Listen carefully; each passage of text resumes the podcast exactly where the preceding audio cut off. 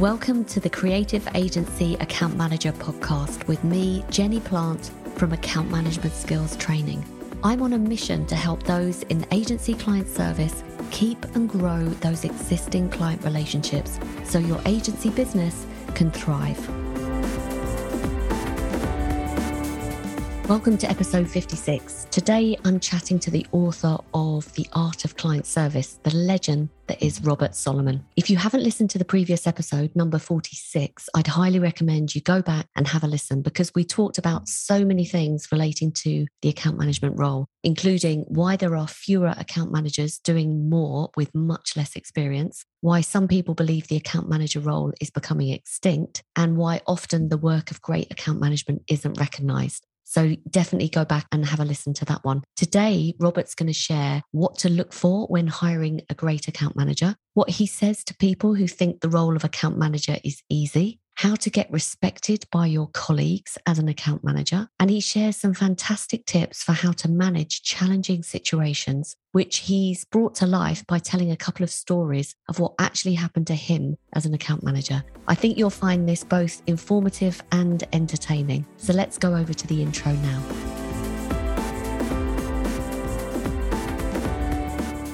So, Robert, a very, very warm welcome back. Thank you so much for coming back.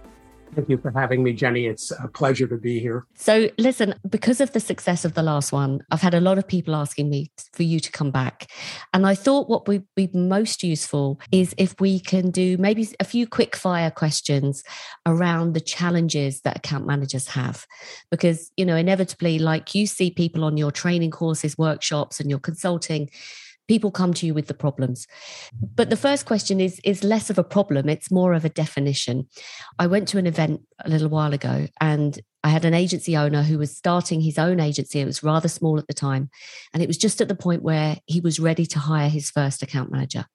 And he said i know this sounds a bit daft but i've never actually done the role myself and i've never worked in an agency. So what does an account manager do? How would you respond to that Okay, well that, that that is a very good question, and I, you know, the short answer is, look, I wrote a 300 page book on the subject, so the first thing is to read the book. But to answer that person's, that founder's question, there, the first chapter of the book is called "What Makes Great Client Service," and you can just substitute account manager. What makes a great account manager? And it was my attempt, maybe a lame attempt, uh, to to identify it and to sort of explain it. So let me see if I can do this for you quickly. So, you know, let's pretend he's hiring people, right? He doesn't know who to hire. So you tend to look at, I mean, I don't know if this is true for you, but it's true for me. I look at three things when I hire someone I look at their experience, I look at their skills, and I look at their qualities. And you think, well, that's the order in which I'm going to look at. Let's see, you know, where they work, you know, what kind of skills do they have, and then what are the qualities they have. I would do it in exactly the reverse. I'd look at the qualities first, I then go to the skills and I do experience last. So in starting with qualities, you say, well, what kind of qualities do I want in a person? Well, that's pretty easy. You can list them, right? You said you want someone who's honorable. You want somebody who is dedicated. You want somebody who's resilient. You want somebody who's consistent. But above all, you want someone who's trustworthy. You can go down the list of qualities that you think are important. And you say, these are the things, these are the attributes I really want. The problem here is these are really hard to identify in an interview. But I will tell you, if you're looking at the mix of quality, skills, and experience, the thing I would rank first are qualities because skills you can teach and experience you can gain. But qualities are sort of integral to your character. And you need to look for people who are good people, basically. So that would be the first piece of advice I'd say to them, as challenging as that is.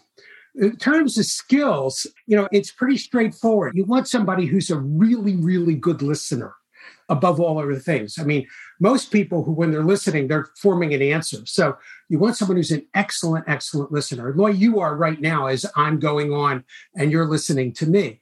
You want somebody who's a superb communicator. That's the second thing, orally and in writing, someone who's good on their feet, someone who's good on paper. And then you want someone who's possessed of really good judgment, who can actually sort of discern brilliance from bullshit and can know what matters and what doesn't matter and can distinguish between the two. So, those three things listening skills, communicating skills, and being possessed of great judgment are great. So that's the second thing I would look for. And these are the things I, I, would search for. And then the third thing is in terms of experience, which to me is the least important part. You know, I think about, okay, well, let's say you, you, you want someone who works in an industry. In your case, you know, you have some background in the healthcare industry. You're sort of a vertical market specialist. Other people are. They, you may be looking for someone who has skill in technology, financial services, retail, automotive. You just go down the list of all the skills and you can look for these things, but you have to add another thing to this. You have to add, you know, I need someone who's good at social media, someone who's good at search, someone who's good in some other matters that are digital, maybe someone who's really expert in broadcast and radio, outdoor, sales promotion. Again, there are all these kinds of sub disciplines to the advertising and marketing industry that we face. You know, I'm sort of reminded of what my colleague Tim Pantello said. You may know him. He happens to be the CEO of a big healthcare communications agency called Syneos. Tim, and it's actually quoted in my book, says, account people need to be second best at everything an agency does. Now, all right, so we're not writers, we're not art directors, we're not producers, we're not media people, we're not planners but you've got to be conversant in all of these things and good at it. So as you're talking to this person and you're trying to explain this to him, he's saying, Oh my God, that's an impossible job. And I'm going to say, You're right. It's an impossible job. I mean, people will say, Oh, you know, account people, it's so easy. And I say, Oh, you just don't really know what goes into it. So I don't know if that helps. I'm sorry to be so long winded about it. If it doesn't, ask me again. I'll another shot at it. I think it's a really lovely way of kind of approaching. I love that you started with qualities and then skills and then experience. I mean, Robert, I don't know, you've met so many in your past. You are one yourself, you've been one yourself. I feel when I meet another account manager, there's this almost this kind of connection because they're so easy to connect with. And I think that's a real sign. For example, if you get on a call and you speak to someone who's, I don't know, who does paid search or who is optimizing websites, they won't perhaps connect so quickly as an account manager will, because the account manager's job is to connect all day, every day with clients and colleagues. Do you agree? agree. I absolutely agree. I think there is kind of a natural ease that account people have. I used to work with a colleague, very senior guy, very, very smart, excellent strategist, although he was a client service guy, he was an account guy. But he was so uncomfortable in his own skin. And you could see it with clients. He was just very unrelaxed. And of course, you know, we would do the occasional client entertaining thing, I would do all the heavy lifting. I'd be the guy who would orchestrate in the evening out. I'd be the one when the wine list came. I was the guy who navigated the wine list. I was the guy who talked to the captain in the psalm and did all of those social things because really good account people are at ease with themselves and they like to talk to people. They get pleasure out of it. One of the words I think are absolutely key that you've just said is orchestrate. You include absolutely everybody and make sure everybody is involved. And those people are the connectors, aren't they? They're like the glue that pulls everything together and makes everything happen. I am so much in agreement. My friend Christy Faulkner, who's a writer here in the United States, actually said to me that account people are like orchestra conductors. And, and, I there are lots of analogies. People will say, well, you're like a general contractor. I mean, there are all kinds of metaphors you could use. But I think you're exactly right. You have to orchestrate how things work. And so much of this gets done subtly doesn't get done overtly. I often say to, I often say to my colleagues in the business because I have coaching clients, and I will often say this to them: the only person who will recognize the brilliance of what you've done or what you just did is another account person. They are the only ones who really appreciate the deftness, the skill, the subtlety with which you just happen to pull off that moment. And most writers, art directors, even the ones who are really attuned to this, planners, media people, are pretty much not attuned to this. They're more attuned to their area of expertise. I'm a writer, I'm an art director, I'm a planner. But account people, their skill is ephemeral. It's hard to put your fingers on it. But I will tell anyone, you know, anyone who says, oh, your job's easy, I said, okay, I'll tell you what, spend a week being an account person and come back and then give me your opinion. come back and tell me later. well, I think it's the hardest job in advertising. So. I love your answer. And my answer at the time, I think was, was a lot shorter and sweeter. I just said, they're the ones responsible because I only actually had 10 minutes in the whole presentation. So it was really quick fire. Yeah. But I said that they are your ambassador for the agency and they're responsible for retention and growth of the client relationship. And I think, I mean, going back to your tips on when you're hiring someone and what to look for, which were fabulous. I think the other thing is when you meet an account person, you have to kind of think they're going to be representing my company. So if I was a client meeting them for the first time, how do they make me feel? you know how do i come away from that interaction do they uplift me do i feel engaged or are they kind of leaving me a bit flat are they talking about themselves too much you know so actually I think it's an interview scenario is quite an interesting insight for yourself if you're an, an agency mm-hmm. owner. I agree. And I think that owner is when he hires his early account manager folks to run his agency, they will be representing him. They will be an extension of him. And so I'm just hoping, you know, as he goes out and hunts for people, because finding these people is not easy.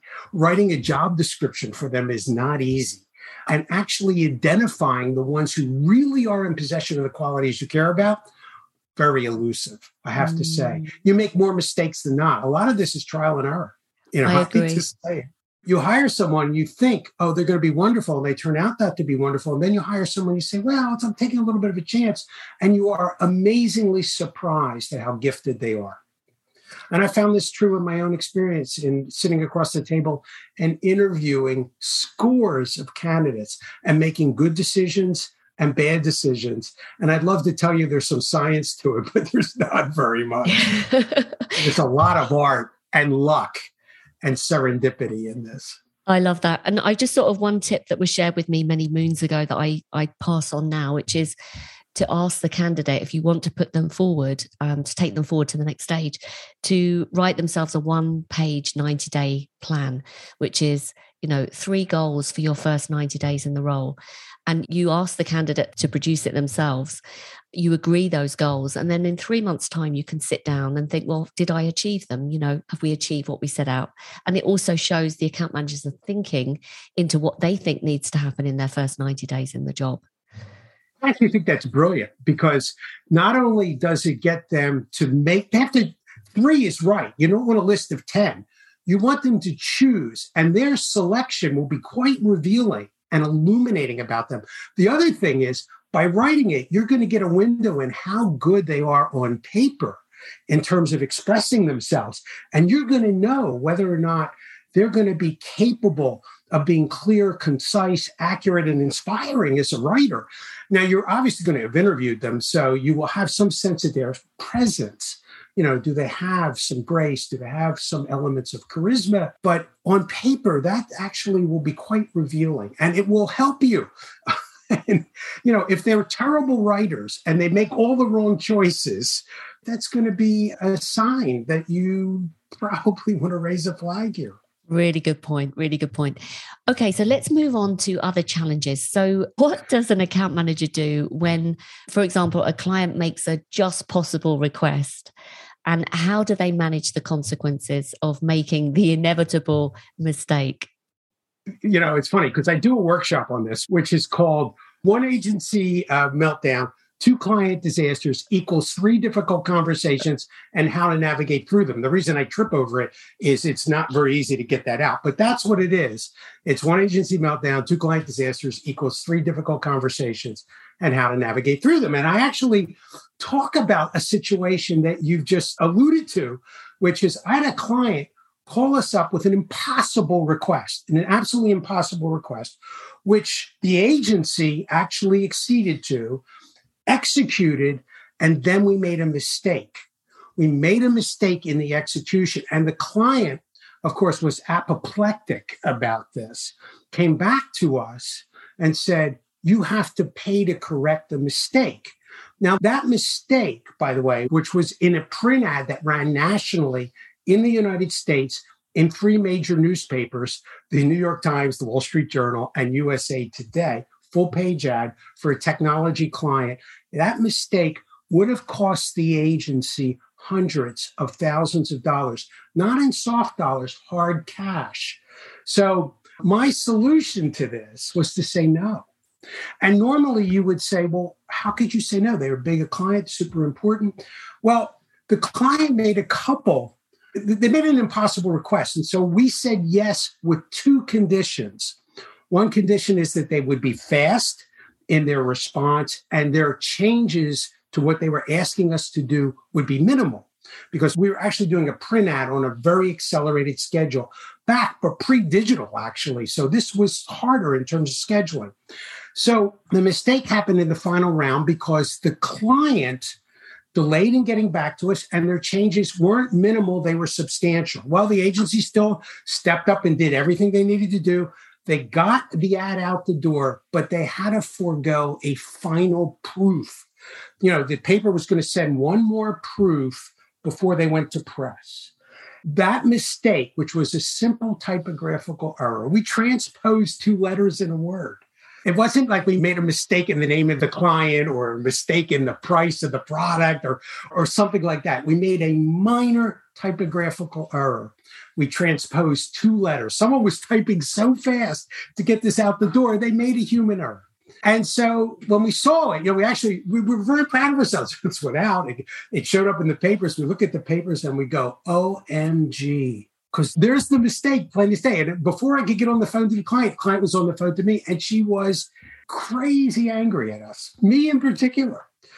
And I said to her, I said, Levon, we're not going to pay for that ad. and she said, Why not, Robert? I said, I'll tell you what, I'm not going to debate this with you. Give me an hour and I will write an answer to you. So I do all of that. I write an answer. I write a very long, meticulous answer explaining all of the reasons. And there's something I quoted in this. I said, uh, I said, Levon, that's our name, she's the client. I said, if you subvert the very processes we put in place to preclude errors like these, and then a mistake occurs, it is not our responsibility, actually is yours. And she actually took ownership at that moment. So we didn't have to pay for the ad. But there were three lessons here that came out of this. So this was the story of doing something on an insane schedule, stepping up and doing it, getting it done, and then screwing it up. So there were three things that came out of this. One is the, the thing is you don't want to ever choose rank over reason here. So I was the head of the agency at the time, and I was the guy who could greenlight this, but I wouldn't do that. When she asked, when she made this request, I actually said to her, Levon, give me an hour. I pulled everybody together and we made decision collectively. I could have done this by fiat. I could have imposed this on the group, but I would never do that. And that was the first rule. You can never sign up your people for something normal, let alone something accelerated, without consulting with them first, which of course I did. So that was the first thing. The second thing I learned in all of this is the exception must never become the rule. Because what will happen is if you do something remarkable for a client and it's the exception, all of a sudden it'll become the norm they'll expect, oh, you did that the last time. Why can't you do it the next time and the time after and the time after? And that is a blueprint for insanity. So you have to insist that this is going to be rare, if ever, occasion to do this. And that was the second thing. And the third thing I think I learned in all of this, this was a moment where, you know, I could have written that check to that client. I could have made it go away. It was that was the path of least resistance, but I didn't. I actually took the harder route, which was to explain why we were not going to do this, even though, Jenny, we actually put the account at risk by doing that because clients will often say, okay, you don't have to pay for that. And then a week later, the account goes in review. And this can happen. And I know situations where things like this occur. So it was really, it was not a decision made cavalierly. And I will tell you, the letter I wrote was enormously thoughtful. And by the way, we were enormously apologetic for the mistake. We were mm. mortified it ever happened. We were not in any way dismissive, but we didn't feel this was our fault. Fantastic story. I have a question for you. Sure. It sounds to me like the success of the outcome of this situation was because you had set some conditions at the time of request. Do you think? Because you'd been explicit in we okay we will do this only if only if you if. hadn't have done that and you'd have said yes yes yes okay we'll rush it through and then the mistake perhaps it would have been a different story. Do you, what do you think? I think that's actually quite observant of you. And I just want to make another point. The other reason we survived this is well before this event ever happened, I had built a pretty good relationship with this client. And she knew me and I knew her, and she had grown to trust me. And I think she also grew to rely on me and my team. And so when the moment came when something went off the rails here, and I had to stand up to her and say, I cannot do this. It, I cannot, not in good conscience. This was our mistake, but it wasn't our responsibility. You really have to think about this. You know, was this really our fault? Mm. You didn't do the very things, as you point out, the very things that we laid down as conditions to do this. And we still did it we, we could have easily said no. What I love about what you said, Robert, was that you were agency leader at that stage when that mistake happened. And the first thing you did was to say, leave it with me. I'll get back to you to the client. I'm going to take an action. So they knew you were on it. But the first thing you did was pull the team together to really investigate what had happened, which says to me that you listened to the team. I will tell you, Jenny, when I pulled the team together, so I got the creative team, I got my two creative directors in the room, and I got my production person in the room, and I got a couple of the account people who work on the account. So we're all in the room, and I, I lay this out for them. You should have heard the laughter from the group. They said, You're kidding, right? You're kidding, right? This is a big joke. You're, you, Robert, you can't be serious.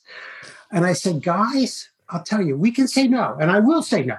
If you tell me we cannot do it, I'm going to get back on the phone and say we can't do it.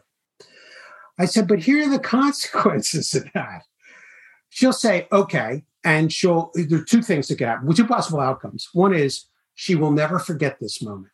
She will have what I call TGR, total grievance recall. She will never forget that we failed her in a moment where she was asking us to step up. That's one. The other thing is this was a huge account. She probably had a half a dozen agencies waiting in the wings, ready to say, Of course, we'll do that for you, Levon. We'll pay you to do that. so I said, A, she won't forget it, and that will come back to haunt us.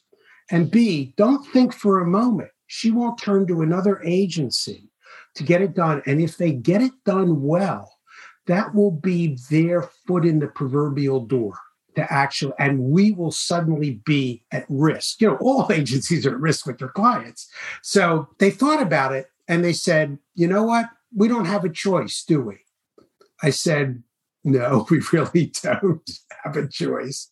You know, we were all laughing about this a little bit because otherwise you'd be crying hysterically. But it was, I, I remember this moment so vividly and how we screwed it up monumentally and how we recovered. By the way, not only did this client go on for years afterwards with us and deepening and growing the relationship, we did more of these ads like this, but we had them indemnify us formally we literally had them write us a letter that say, we'll do more of these with you, but if we do these and there's a mistake, as the client, we will be accountable, not you. Yeah.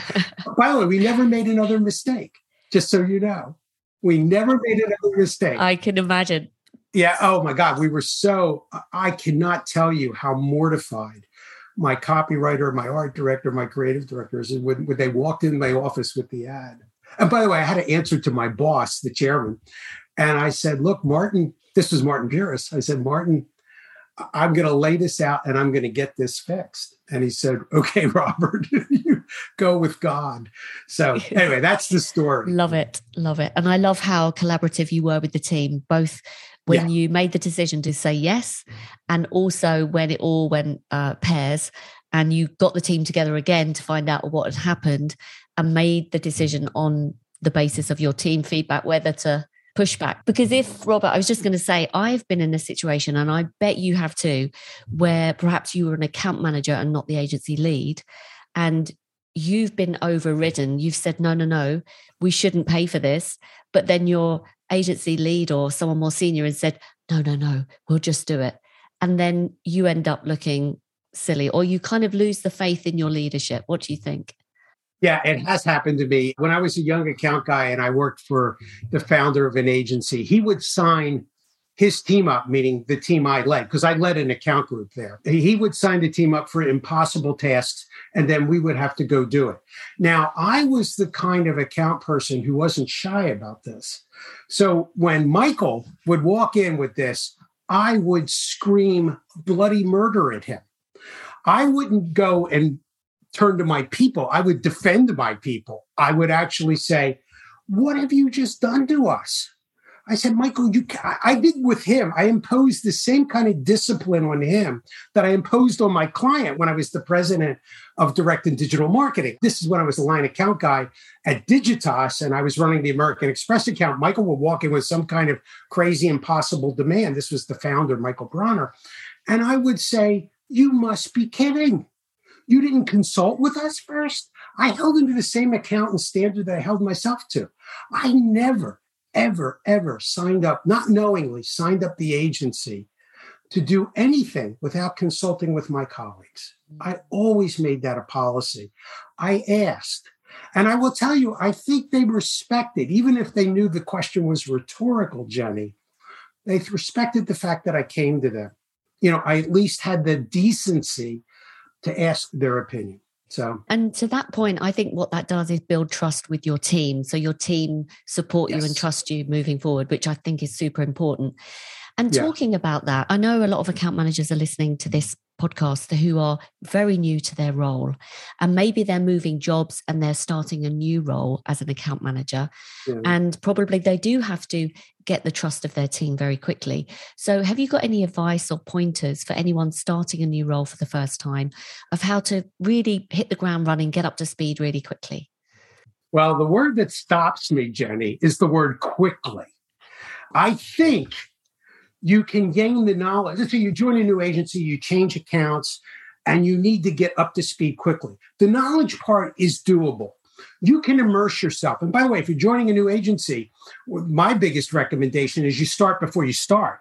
So you're joining you're, jo- you're joining a new agency in two weeks or whatever the length of time, the duration as you transition from one shop to another. Let's say you have a week or two off. You don't start on day one you start the day you leave the agency. Even before you leave your old agency, you are already deeply immersing yourself in your new agency and your new account. So, you know, you'll do things like, all right, I'm going to get my hands on every piece of information I can find. I'll do a Google search. I'll check the client's website. I'll read all that. I'll get a hold of their annual report. If I'm really smart, I'll get a couple of Wall Street analysts, you know, or London Exchange analysts reports and just delve deeply into what the client's doing well, what the client's doing not well. If I get my hands on some advertising, I will do that. I'll go out to YouTube and I'll check not only the advertising that the client's doing, I'll check all the competitors' work. I'll do all of this stuff in advance. All this stuff can make you at least halfway familiar before you walk in the door. Plus, in addition to doing all that stuff, you pick up the phone you, or you send an email to someone to say, Hey, I'm going to be joining the agency. Could we get together? Can I buy you lunch? Or can I get a drink? So you can tell me a little bit about who the clients are, what the culture's like. All that stuff is doable. The thing that's hard to do, though, is the trust part. I mean, you know, trust is like building a brand. I mean, it happens slowly, it doesn't happen overnight. I think the knowledge part is doable. You can compress it and accelerate it in a short time period. But trust, that's a much more challenging thing. However, so you join a new agency and you're trying to build credibility and trust with, you know, your new colleagues. There will come a moment which will test you. There's a crisis in the agency. You know, your boss all of a sudden he's short staff. He has an emergency. Something goes mammothly wrong you got to work night. You got to work a weekend. You got to do something that's unexpected. And that's the time where you step up. The way you build trust with colleagues is in that moment, being there for them, being the person who you can depend on, who actually say, I'll take that off your plate. Let me handle that. Whether it's a boss or a colleague or a subordinate, that's what builds trust with people. I will tell you when you're in a position of leadership and you do this, the moment that you stand up to your own management on behalf of your people, or the moment you stand up to a client gently, diplomatically, not not abrasively, but you do this, you will gain a huge amount of receipt from your people because they will see you going to bat for them which is an American term. Although I guess you have batsmen because you play cricket. Definitely. Yeah. I love that. That's such a thoughtful answer, Robert. And I bet there's a lot of people thinking of their own past. I was thinking back to my first agency.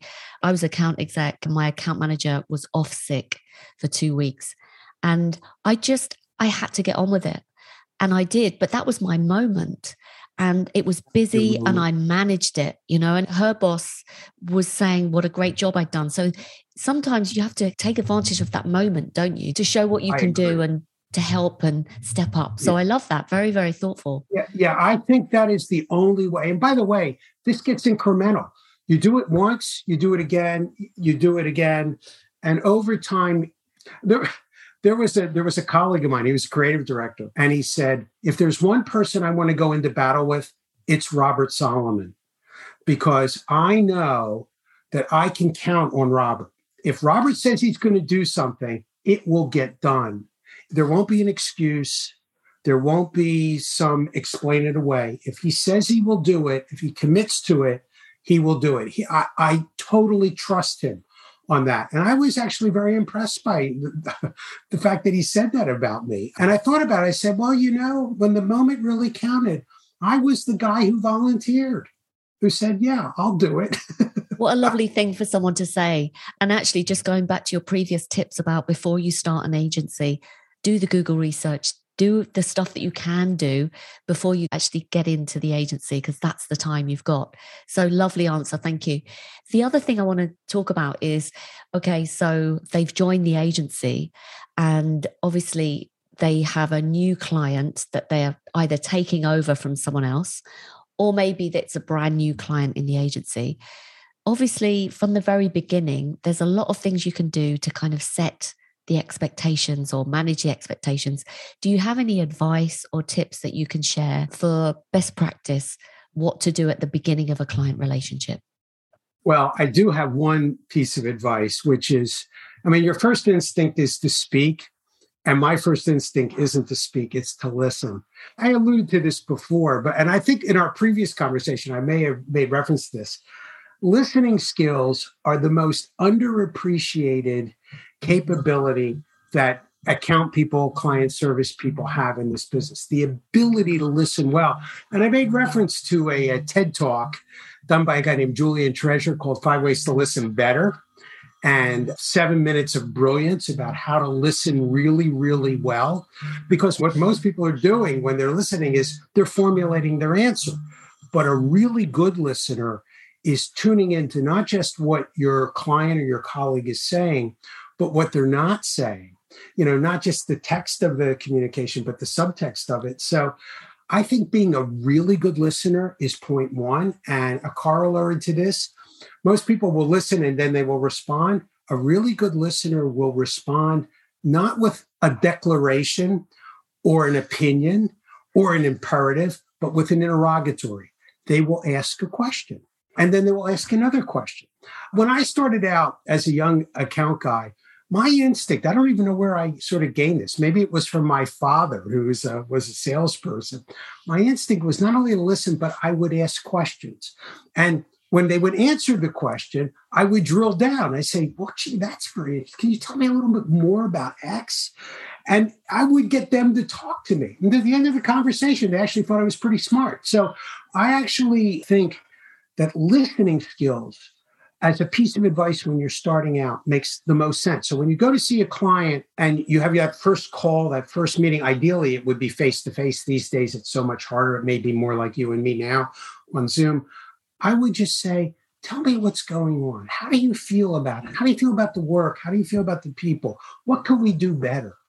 And I would ask all of the questions that will try to get the client to open up a little bit because I think that's the way you're signaling to them that you have their interests at heart, that you want to figure out, all right, look, we know what we do reasonably well, but I'm much more concerned about what we don't do as well or we do less well. And, and I want to see if I can address that. And if there's anything that's keeping you awake at night, by God, I want to know that.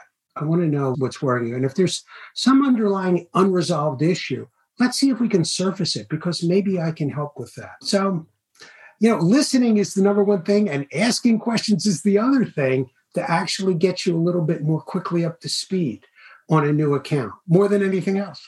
And the way you actually ask those questions, it felt like you really wanted to know the answers as well, because that's the other thing, isn't it? Yeah, the original founder of Digitas, uh, a guy named Michael Bronner, as a very young entrepreneur, founding what has now become quite a famous agency, publicly traded, you know, owned by Publicis. Michael, in the early goings, he was maybe all of 24 years old. He had the instinct when we would meet with clients, he would say, Tell me what your biggest problem is. Maybe we can help you solve it. That was Michael's opening gambit with clients. And it seemed to work because everybody had a big problem.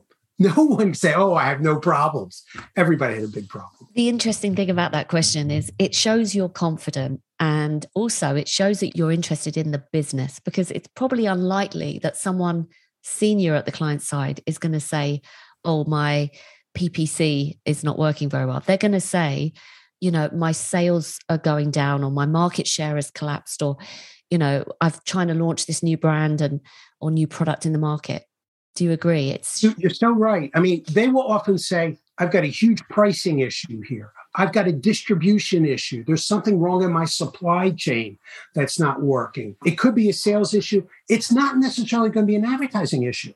And by the way, the question sounds much more like one that a consultant, a McKinsey consultant would ask rather than an advertising person would ask. But it sort of it, it suggests, as you point out, an interest that extends beyond advertising, marketing, and communicating because so much of this business is not related to those things. And so much of your client's day is not about the thing that is central to your own day. I often will say this to people if you've ever spoken to a client, you know, they'll say, Oh, advertising is one of the many things that I have to worry about every day. There's actually a statistic, a relationship audits and management, which is a consultancy based in the UK, but they've got offices all around, around the world. They ran a survey for clients because they audit client relationships. And they have a statistic that 7% of a client's week is spent on managing all of their supplier relationships. So if yes. you are one of those people, then you're less than 7% of their working week. So you better make that interaction count, hadn't you? Yeah, I think that's true. And I'm a little struck by how small it is. Isn't it but I, am not going to argue with the numbers. But the thing is, Martin Puris, the co founder of Ammirati and Puris, used to say to me, look, he was pretty sensitive to this. And he would say, I think what we have to do as agency people is make the agency's visit with the client the best part of their day. The thing that they look forward to the most, the thing that isn't as maddening as all the other things they have to deal with, but it is something they look forward to. They look forward to us. They look forward to what we're going to share with them. They get excited about whatever challenge we're trying to address. And we are the best part of their day. He says that is the way you can insulate yourself from threats from other arenas. And I think Martin is instinctively right. Great philosophy. So, Robert, can you share with us from your own experience any other moments where you've faced other kind of really difficult situations that maybe account manager who's listening may be facing right now, even? Well, I will tell you one, and you can tell me if you want me to talk about it. So, when I joined Ammirati and Puris and I walked in the door, I discovered a couple weeks into being there that we had a $1 million fee overage. We were unbilled fee, 1 million, not cash, but fee to a client, unbilled. And uh, we had an agency that was kind of like the proverbial deer in headlights. They were paralyzed and unable to deal with this. And I discovered this and by the way, this was like the at the time because we were pretty small at the beginning. It was a huge percentage of the agency's overall revenues, and it was unbilled. And what made it worse was the client wasn't aware of it. The client did not know that they owed the agency a million dollars. And I had been there like a couple of weeks and suddenly discovered this. And I just had this moment of, You're kidding, right? You're really kidding. This can't possibly be true that our client owes us a million dollars and we haven't paid them. I said, by the way, I didn't find this out from my own people. I found this out from the finance people. The finance people came to me and said, Robert, I know you don't know this, but we've got a shitload of unbilled fee here that your people are refusing to send out. So when I went to my own people, they said, We're afraid to send it out because we're afraid the client will fire us. So that is a problem. I, am happy to talk about it more if you want. That's one problem. Another problem is we had the moment where uh, the agency's biggest client fired us. That was a pretty terrifying day. Before you go on to that one, I want to know, and I'm sure people listening will too, how did you actually either have that conversation with the client? What did you do with that dilemma? Because let's put it this way, Robert, I bet there's some people listening who maybe they know the project's gone over and they know they have to have that difficult conversation with the client, but they're thinking, where the hell am I going to start with that one? Exactly. And there's a lot of answers to it, but let me give you the one I actually arrived at. So I, you know, I was in a little bit of shock when this happened. So I retreat to my office and I think it through. I literally say, well, what am I going to do about this? Well, one thing I decided is I can't send this client an email and tell them, and I can't get on the phone. This is too important. I've got to go see them. Now, this is pre COVID, I understand, but this is when you could fly. And this client was a long way away. We were in New York, but they were in Houston. So I said, I have to get on a plane. So that was the first thing. So I called the client and she said, What's it about? I said, I need really to talk with you. And by the way, you should get your boss there too, which told her it was important. And she said, Robert, tell me what it's about. I said, let me wait and actually speak to you and Barbara directly. I'd rather talk to you face to face. If you have patience, I'll come tomorrow. So that was point one. Point two is I had been smart enough to actually build a relationship. In the early days, I went and had dinner with this client and I listened to her vent about all the things we had done wrong. And I asked a lot of questions. And I, I said to her, Look, I'm here. I wasn't here at the beginning. I'm here for a reason. I'm here to actually address the things you're talking about. So let me see if I can go back, talk to my own people, and I will come back to you. And I will have some resolution or some observations that I hope will be salutary. So that was the beginning. So I'd actually already done that, and that was helpful. So, and when I called her and I made it face to face, that was the second thing. I understood it couldn't be done remotely. It had to be done in person. And the third thing is this was the most brilliant insight. I said, okay, they owe us a million dollars. That's true. But how much money have we spent? How much money have we spent on salaries, hard costs? How much have we paid our people? How much have we paid for all the overhead and vacation, all that kind of stuff? So I went to my finance people and I said, look, I understand owe us a million bucks. Tell me how much they paid. So they go to the CFO. The CFO sort of figures out where I'm going with this. And he says, I know exactly what he's doing. And so he said, go back to Solomon and tell him we could live with a half a million dollars. We could live with a half a million dollars. He understood better than most that I wasn't going to be able to walk out with a million bucks. But if I was willing to divide the proverbial baby, maybe this would work. So they come back and said, we're on the hook for a half a million dollars. Now, in fairness, we're probably on the hook for a lot more.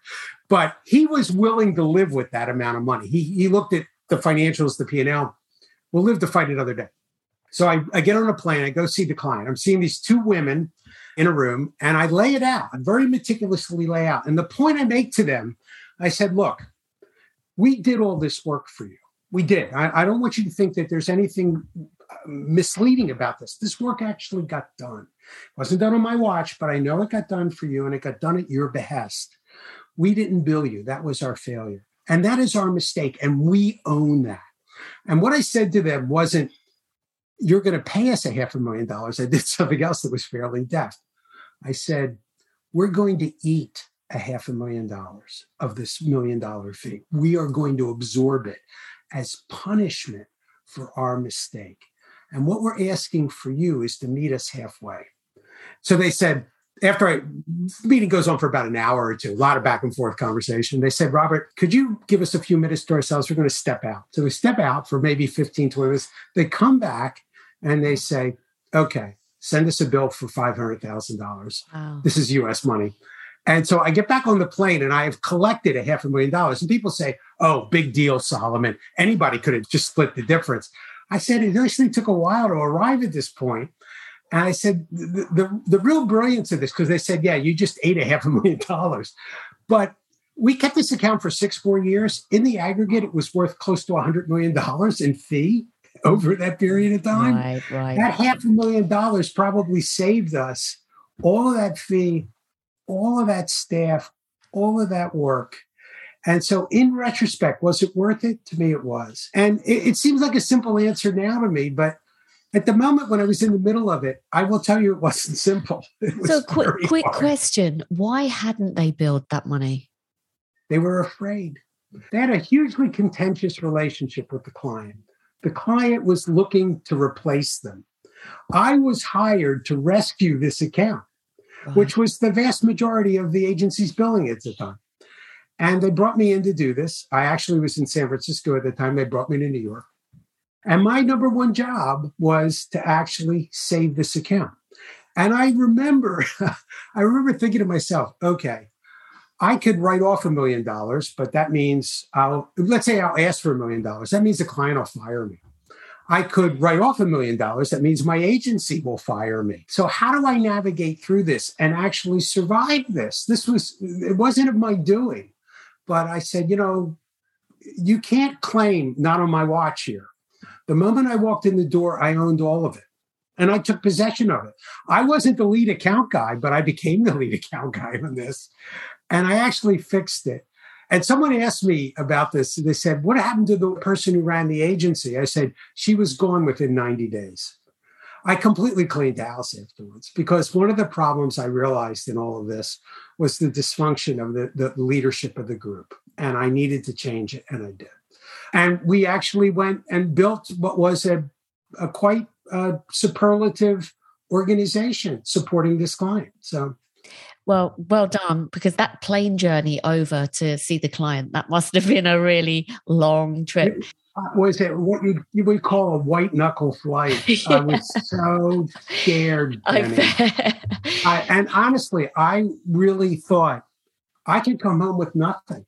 Not only could I come home with nothing, I could come home so alienating the client by revealing this that not only will they not pay us, they will promptly put the account in review. And my agency will almost cease to exist. It was fairly terrifying to go down there. And by the way, when I was in front of them, you would have never known it. You would have never known how much terror I was in. but I just want to pull out the key points of that because there's a lot of learnings. I mean, first of all, you insisted on talking to the client in person, you know, not sending a huge email because you can't get across your tonality, your sincerity, your empathy, or anything. Um, then talking to finance, getting your team looking at the history, what's happened, what hasn't, the options of what you could go forward with. You obviously asked that really smart question about what are hard costs and what are the kind of the softer costs. And then you completely took ownership in front of the client, even though you'd only been there for a couple of weeks as the representative. You said, This is like the buck stops with me. And that must have built a lot of trust as well. I mean, plus you had a dinner with the client before. In advance, which, yes. You are so right about the last point when I when you say the buck stops with me. I actually in that meeting, I remember it now, turned to them and said, I swear to you on my life, this never, ever, ever will happen again. Not as long as I am at this agency. You will never be surprised by us. Never. You will never be surprised. If there is something we need to talk about, I will be the first person on the phone or on a plane to come and see you. You will never be blindsided to this. I said, I think this was dreadful on the agency's part. And I think the punishment feels appropriate to me. I said to the to him, you know, I couldn't stress enough. I said, a half a million dollars is a lot of money for us. And we are really, really taking this extraordinarily seriously. And they understood that I was willing to meet them halfway. And I think, um, like me, they were also thinking long term beyond this meeting. And they said, This is someone we can work with. We do begin to actually think he has credibility with us. What he says he means. He's speaking with real conviction. He's speaking from the heart. And I can tell he really is suffering about this. And he feels badly for us. He doesn't feel badly for his agency, he feels badly for us because the agency let us down. And that's exactly what I said to him. I said, We let you down. Mm. This is our fault. But the truth is, we did do the work. And normally, if we had just put this forward to you, you could have made a decision whether to say yes or no at the time. We just didn't. It was terrible work on our part. Yeah. Terribly deficient on our part. I think there's a brilliant lesson in there for every account manager listening. And I love how your sincerity also shines through. And I'm not surprised at all that you built so many strong trust relationships with your clients, Robert. We're at the top of the hour and I'm regrettably going to have to wrap up. However, I would love to squeeze one more scenario in where you talk about another difficult conversation or difficult scenario you've had with your clients, because I think just through listening to your story, I think a lot of people can resonate. So, would you mind sharing one more situation before we wrap up? I'll do the last one. I'm going to do this super fast because I want to respect your time. All right. So, we had a moment, and this was the third of the difficult conversations. And we had a moment where the agency's largest client globally fired us. They fired. Now, we had three divisions we had a broadcast division, we had a direct response division, and we had a digital division. I ran two of the divisions. I ran the direct response and digital division. The largest account was the broadcast account, the television, radio, plus the print stuff, the general advertising side. The second largest account in the agency was my group, the digital and direct group. So they fired the general agency. And we all gathered. And by the way, this spelled the end of the agency. The agency was gone a year later. This was the end of Ammirati and Puris. And this was Compaq Computer who fired us. And it was a dark day for the agency. So they gather us all together to announce this. This is this is dreadful news. And I'm waiting for the call to fire us, to fire my group. And I get the call from one of my clients. And David was on the phone he was one of my chief clients, and he said, We're not firing you. We're firing the general agency. We're not firing the direct and digital group. We fought like the Dickens to keep you.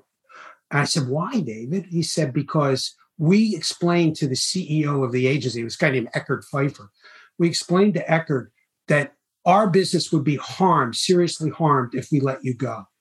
And I thought about this. So he saved us, but he fired my counterparts on the general agency side.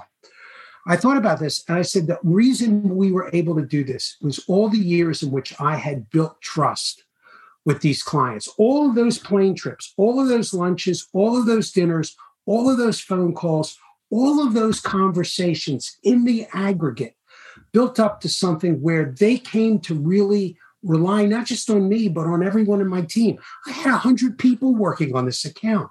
And up and down the line, these were people who were hugely dedicated to them. And they realized how integral we had become to their business and how much they would be damaged if they said goodbye to us. So, where the general agency, it felt almost like a cavalier decision. It wasn't for us at all. They kept us. And because we knew that we couldn't stay forever, we actually transferred this group to a sister agency that was also owned by our holding company. So for a year, we worked with them and we, we moved a whole bunch of people to another agency who continued for years later with them. So that was the story. And that was the third incredibly difficult conversation. But it's all about, it's probably the best place to leave this. The thing that saved us were the relationships. It wasn't the work, it wasn't the cost, it was the relationships that saved the relationships that not only I had built, but all my colleagues had built. There was like this interconnection that was so deep. They just couldn't imagine life without us. Wow. That was our saving grace. Um, by the way, the account was worth millions of dollars to us. Wow. So, you know, we actually were a big part of salvaging, which would have been an even bigger disaster. So fantastic. Well, that is just a testament to how much effort and energy you poured into those relationships. So amazing story, Robert. Thank you for sharing. And thank you for coming on the podcast again because, as always, you've delivered so many valuable tips and insights into the world of account management. And it, this has been brilliant to speak to you again. Thank you so much for joining me again. My pleasure. Anytime, Jenny. Good to speak with you. Stay well. Thank you. Hope you enjoyed my chat with Robert and please do get in touch with him. And if you haven't bought his book, please go and grab a copy of the updated third edition of The Art of Client Service now. So many in account management have found this book highly valuable. I'd also like to remind you that my next Account Accelerator training program starts on March the 15th, 2022. The program helps those in agency account management with a systematic approach to adding more value to your existing clients and growing the accounts in nine weeks. You join a group of peers in other agencies where you can share best practice. You get group coaching from me as I walk you through the different strategies. You get access to an online program as well, so you can go through the content at your own leisure. And you also get access to the whole process with all the strategies covered from client onboarding through to the end of the project. And you can literally lift it, copy it, and adapt it for your own agency. The next one is starting on March the 15th. So if you'd like a quick 20 minute call to see if, if it's the right fit for you or your agency team, then send me an email to jenny at accountmanagementskills.com or book a call on my website, accountmanagementskills.com. I'll see you on the next one.